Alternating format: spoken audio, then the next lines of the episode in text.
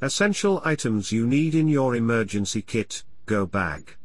Bug out bag is another common name, but regardless to what you want to call this bag, you should definitely have a backpack that is always packed and always ready to go for any emergency situation.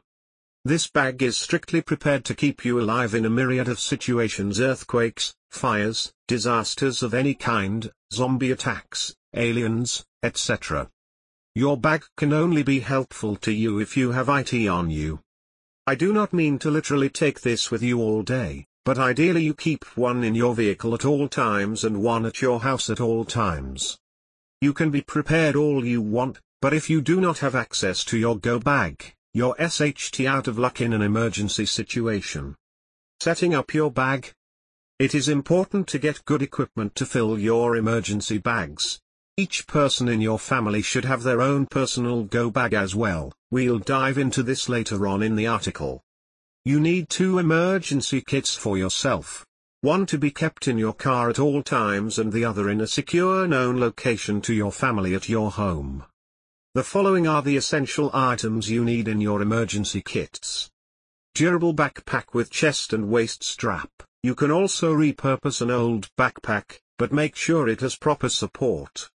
Hatchet and, or large full tang knife, this one happens to include fire starters.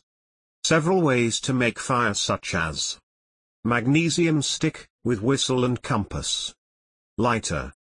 Matches. Water, water tablets and, or life straw, ideally both.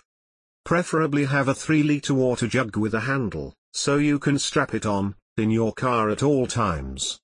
Including a bottle of water raw two is helpful as you can reuse this in the future. All-weather emergency blanket. Instead of cheap emergency blankets which rip, tear easily, this blanket can also be used to collect water and to signal for help with its reflective side. Compass. Video from REI, learn how to use a compass. For the fire starter above, it came with a compass but it is usually a good idea to have a reliable compass.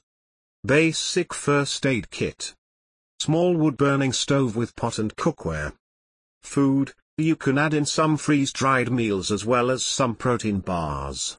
Buying in bulk will save dollar for freeze-dried meals. Simple sewing kit you can get from a hotel, you really just want the needles and some thread. Any medications and toiletry basics, toothbrush, paste, extra contacts, etc. Floss is extremely strong and is better than basic thread as it can fix many things. $1,000 cash, smaller bills. Copy of personal information on USB, printed version in waterproof, bank statements, medical insurance. Head torch flashlight, including a backup is always a good idea. Extra pair of clothes that are moisture wicking, example. Rain jacket, fleece, long sleeve shirt, 2, underwear, and, 2, socks. In colder climates, double your layers and include gloves and a hat. Small Bible, or essential important memorabilia to you that is small such as your grandparents' rings, etc. Your clothing choice should depend on your climate to an extent, but if you have ever spent the night outside without much protection, which you likely have not and if you have, you will know, it gets really cold even in Southern California. The above items really are the bare minimum to include in your bag and you should add the other items listed below for a fully set up kit. Things can get expensive, I get it. But the point is to have this bag as a safety crutch if you ever happen to find yourself in an emergency. And you will likely be trusting your life on your gear, so you cannot buy cheap products. Do not skimp. Additional gear. You will be buying this stuff once in your lifetime, well twice since you should have two bags for yourself. These are excellent items to further equip your emergency kit beyond the essentials. More robust first aid kit. MSR fuel stove that can burn more propellants, e.g. you can use gasoline, kerosene, white gas, etc. Don't forget to bring a fuel bottle. Trap making essentials, extra rope, ripcord, wire. Or you can buy pre-made snares for small game. A pocket saw is lightweight and can be more efficient than a hatchet. Foldable recurve bows It is much easier to make arrows than bullets. Practicing with your new bow is a great idea. Duct tape, if it's good enough for astronauts. Battery pack and cell phone charger. Keep your phone on airplane mode and only use it for emergencies. Sunglasses, we prefer cheap ones that float and are polarized. Precious metals, gold for larger trades and silver for smaller trading requirements.